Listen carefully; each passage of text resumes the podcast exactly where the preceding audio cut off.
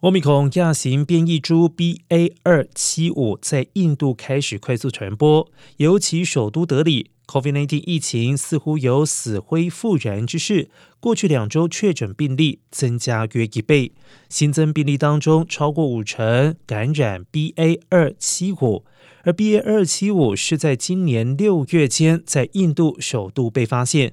病毒学家认为传播力可能比其他变异株更强，但致死率并不高。呼吁民众不要惊慌，要戴好口罩。而德里早在今年四月已经开放民众戴口罩，但上周再次规定出入公共场所，包括捷运站、公车站、市场等，必须戴口罩，违者将罚款五百卢比，大约是六美金。